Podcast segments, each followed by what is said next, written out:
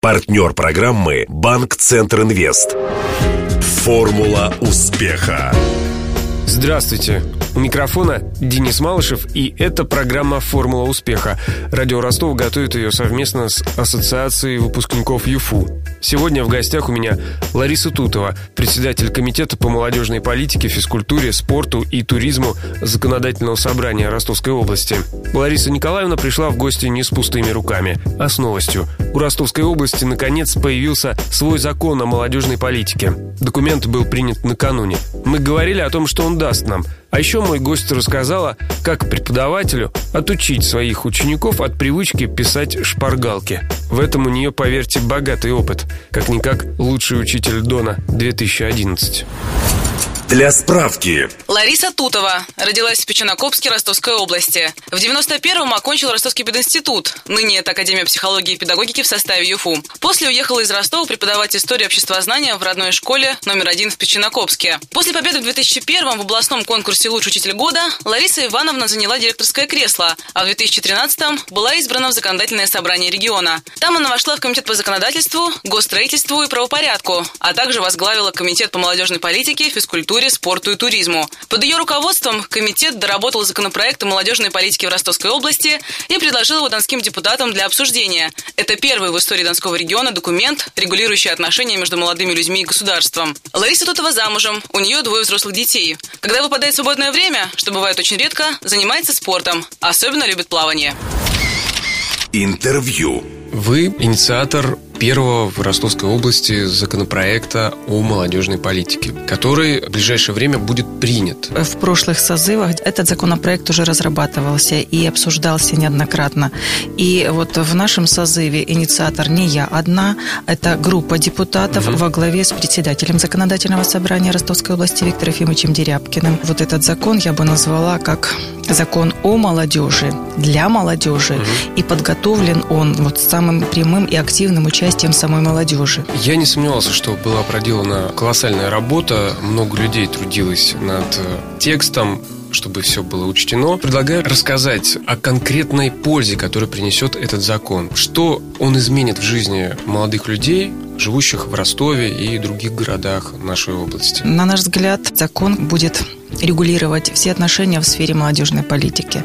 Закон, который окажет поддержку и правовую, и социально-экономическую, и организационную, и другие виды и формы поддержки.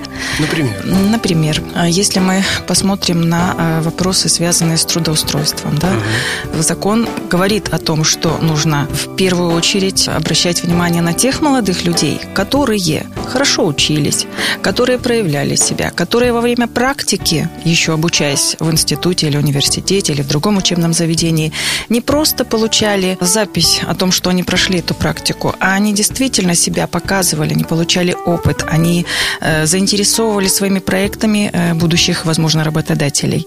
И вот об этом речь идет в законе.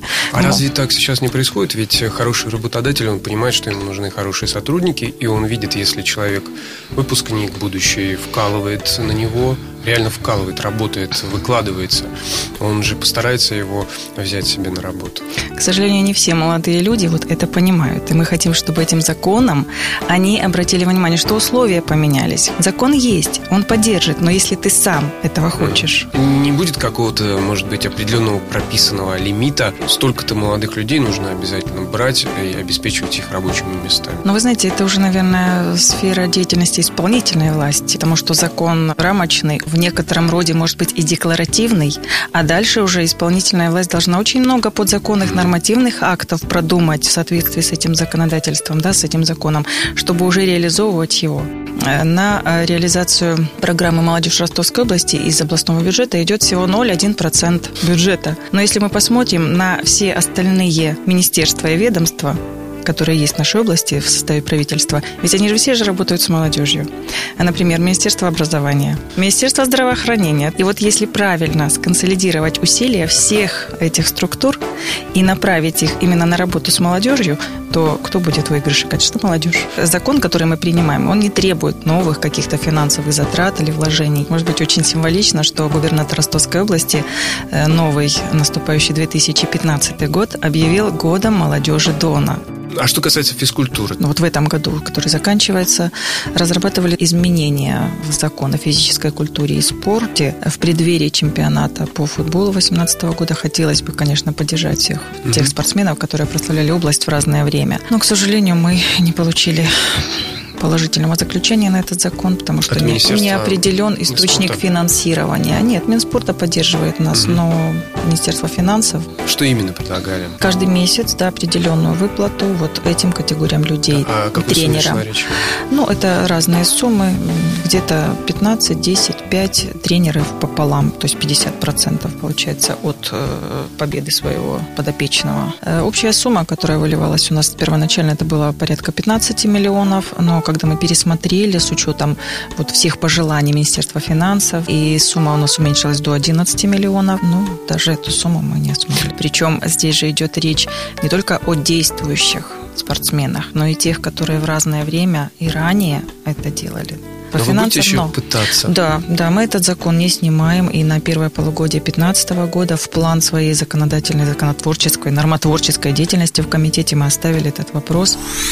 Активная законотворческая деятельность, э, встречи с избирателями, свободное время находится, и на что вы его предпочитаете тогда тратить? Сложный вопрос. Вот эти, наверное, самый сложный из всех. Пытаюсь заниматься спортом. В то время, когда я приезжаю в свой избирательный округ, у нас есть очень хороший плавательный бассейн. Я любую возможность использую, чтобы побывать там и не просто побывать, а поплавать. Знаю, что летом ходили да, даже в августе. в горы. Восхождение на высочайшую вершину Европы, Эльбрус, мы приурочили к Дню российского флага. Задумка такая, чтобы действительно поднять не только флаг Российской Федерации, но и Ростовской области на эту вершину. Поддержали все но реально оказался на горе в Артерес, в Артересович Самургашев.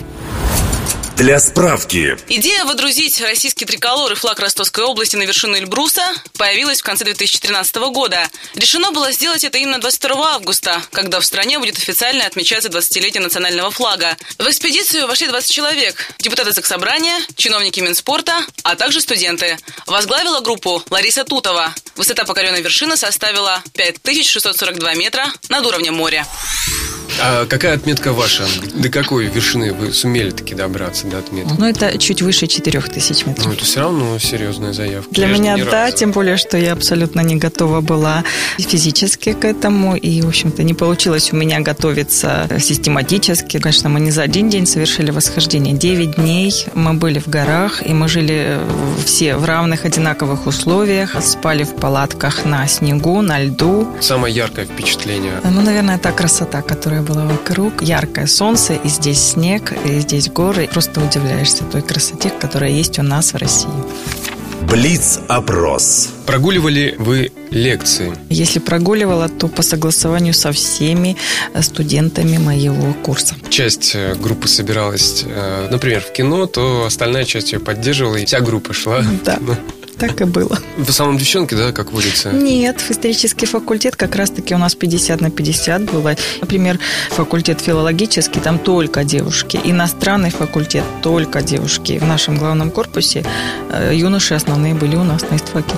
Списывать приходилось, несмотря на то, что вы были отличным студентом? Шпаргалки писали. И могу сказать, что уже будучи учителем, я в своих классах всегда традиционно проводила конкурс шпаргалок. Другое дело, что я разрешала или нет ими пользоваться. Но когда дети пишут шпаргалки, они очень много запоминают. Условием моего конкурса в школе была шпаргалка должна быть написана так, чтобы она содержала максимум информации по вопросу. Второе условие, чтобы я не увидела и не поняла, что это шпаргалка, и третье, чтобы ей мог воспользоваться э, товарищ. И когда мы проводили этот конкурс визуальный, конечно же, я раскрывала все секреты своих учеников. Был такой интересный случай, когда на столе лежало яблоко, а на этом яблоке была полная информация по истории с датами, цифрами и событиями. Да вы что, а как, как? А вот так. А еще вам скажу, было печенье обычное печенье, и казалось бы, и никто бы и не понял, а там тоже было высечено все то, что нужно тебе для урока.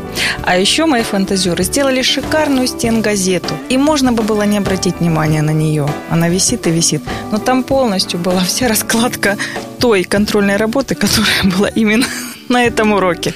Я не удивлен, что в 2011-м вас признали лучшим школьным учителем Дона. А какая награда ожидала победителя в этом конкурсе? Пятерка без сдачи экзамена?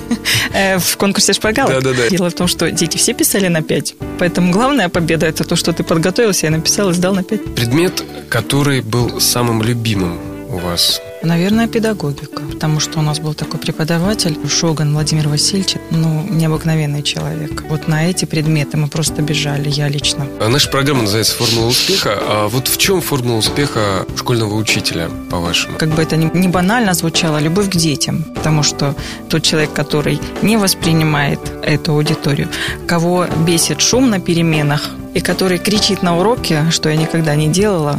Я всегда, и даже сейчас, вы, наверное, обратили внимание, говорю очень тихо, и э, чем я вызываю тишину в классе, потому что все прислушиваются. А строгий вы были при этом преподаватель? Я придерживалась формулы, наверное, такой, она, она моя, она так когда-то у меня родилась. Учитель, будешь понят ты тогда, когда ты сам поймешь ученика. Три качества, которые выработал у вас э, университет. Это справедливость, требовательность и любовь к жизни, к детям, к делу, работе. к работе. Сто лет ЮФУ. Самые лучшие, самые добрые пожелания, чтобы студенты гордились своим вузом, своими преподавателями и, выходя из вуза, дальше внесли вот такое гордое имя выпускников. Да.